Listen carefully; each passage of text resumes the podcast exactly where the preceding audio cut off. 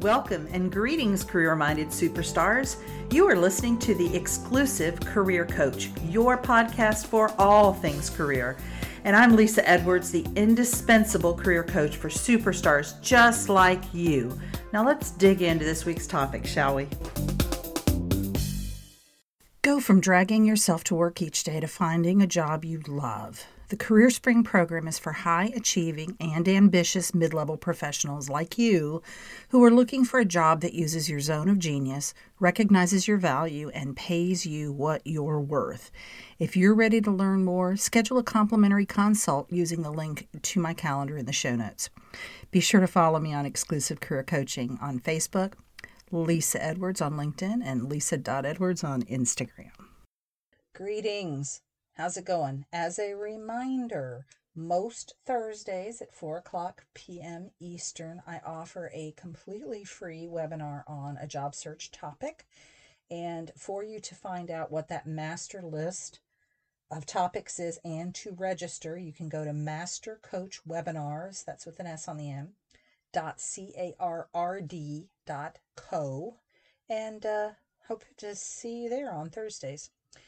Today we're talking about developing your job description and achievement bullets for your resume. Here's what I see on almost every resume that comes my way there is either not an achievement in sight, completely devoid, or the few achievements that they have on their resume are mixed in with bulleted job duties. So, what this creates is what we resume writers like to call death by bullets. It's just a long laundry list of job duties. There's maybe a few achievements in there, nothing that's impressing the reader, and it really causes them to lose interest fast. It's very overwhelming to get a resume where one job has 12 or 15 or gosh, I've seen resumes where they had two or three pages of bullets for one job. So we really want to separate those things out. So let's start with job descriptions. So your job description is what you did or do, depending on whether it's past tense job or a current job, on a daily basis. And this should not be your job description from your company just translated because those job descriptions rarely have much to do with what you actually do. They're very generic sounding. I can always tell when a client has cut and pasted their job description from their company onto their resume what you want is two to three line paragraph of the most important daily job duties you performed. And those can be important because they were the most frequent ones you did or it could be because they were the most applicable to the specific, the specific position that you're applying for. So it may be that you switch out some things depending on what the job description is calling for.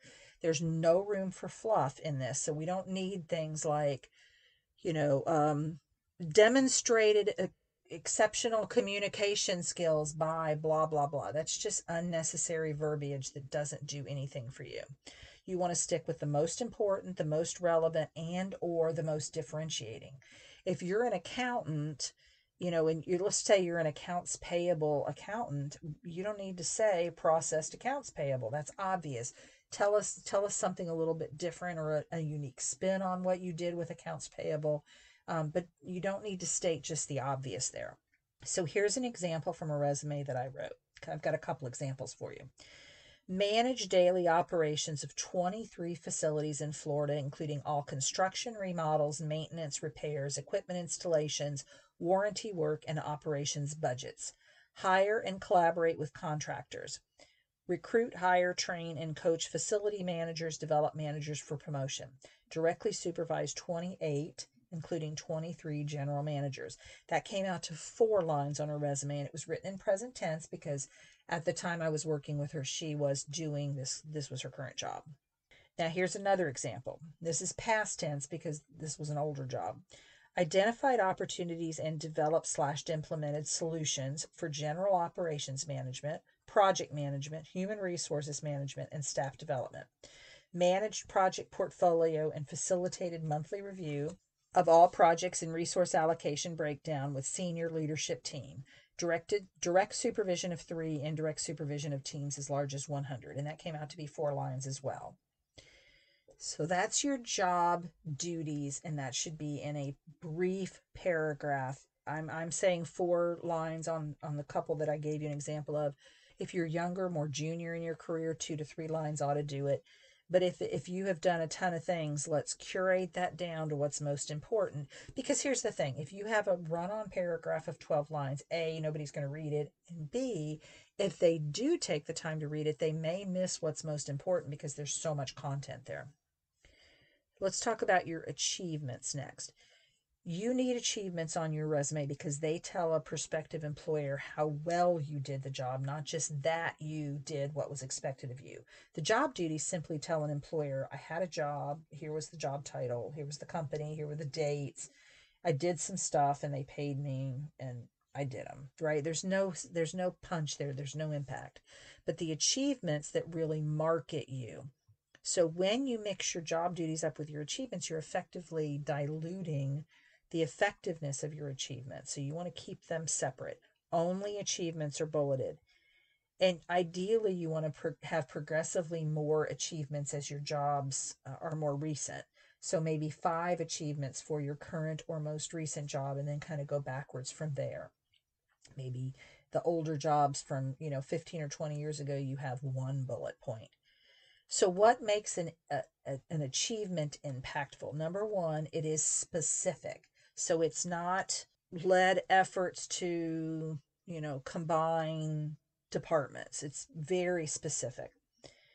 Starts with an action verb. You want to have that parallel structure. So every one of those bullets starts with um, increased, decreased, um, provided, disseminated, managed, spearheaded, uh, strengthened, all of those kind of strong action verbs you want to lead with the results and you're going to see a couple of examples of that. But what i see with a lot of people who do have achievement bullets on their resume is they they tell me the how and then they give me the result the metrics at the end. I want you to flip that. So i want you to tell me that you reduced uh, waste 15% by blah blah. I don't want you to say spearheaded efforts to centralize uh, supply orders, which save the company 5%. I want you to start with the 5% savings. And then you want to leave the reader wanting more. I, I very seldom go over two lines with my achievement bullets. I don't want to give them everything for two reasons. It's going to be too long. But secondly, I want to hold something back I want them to, I want to have something new to tell them about in the interview. I want to wow them even further in the interview. So I, I always find that balance where I have wowed them in the resume enough that they want to interview this person, but I've held back something that they can wow them with in the interview. So here's some examples. If you have an achievement bullet that says grew customer base, that sounds more like a job duty to me, like you were in charge of growing the customer base. It's what your job title or your job duties were. But if we have a high impact achievement bullet, it might sound something like this catapulted customer base 400% and revenue 700% by launching a comprehensive social media campaign. So, what do we have there? We started with an action verb, catapulted. If you don't like catapulted, propelled, uh, strengthened, improved, whatever works for you. I've given specific metrics. Customer base went up 400%, revenue went up 700%. I started with the results, the 400% and the 700%, and then I gave the how by launching a comprehensive social media campaign. Here's another example. Instead of managed new hire in processing, again, that sounds like a job duty, I said processed 140 new employees in just 30 days including all paperwork, orientation, security clearances, and computer access. So now we know from this person's resume, and this is this these are all from actual clients, this person can work in a high volume, short timeline kind of situation. One more example. Instead of managed IT installation projects, so let's say you you had this project and you you know you want an achievement bullet about IT. Well managed IT installation project doesn't give them nearly enough but here we go. Spearheaded 1200 unit it installation project including beta testing identifying and training super users and troubleshooting.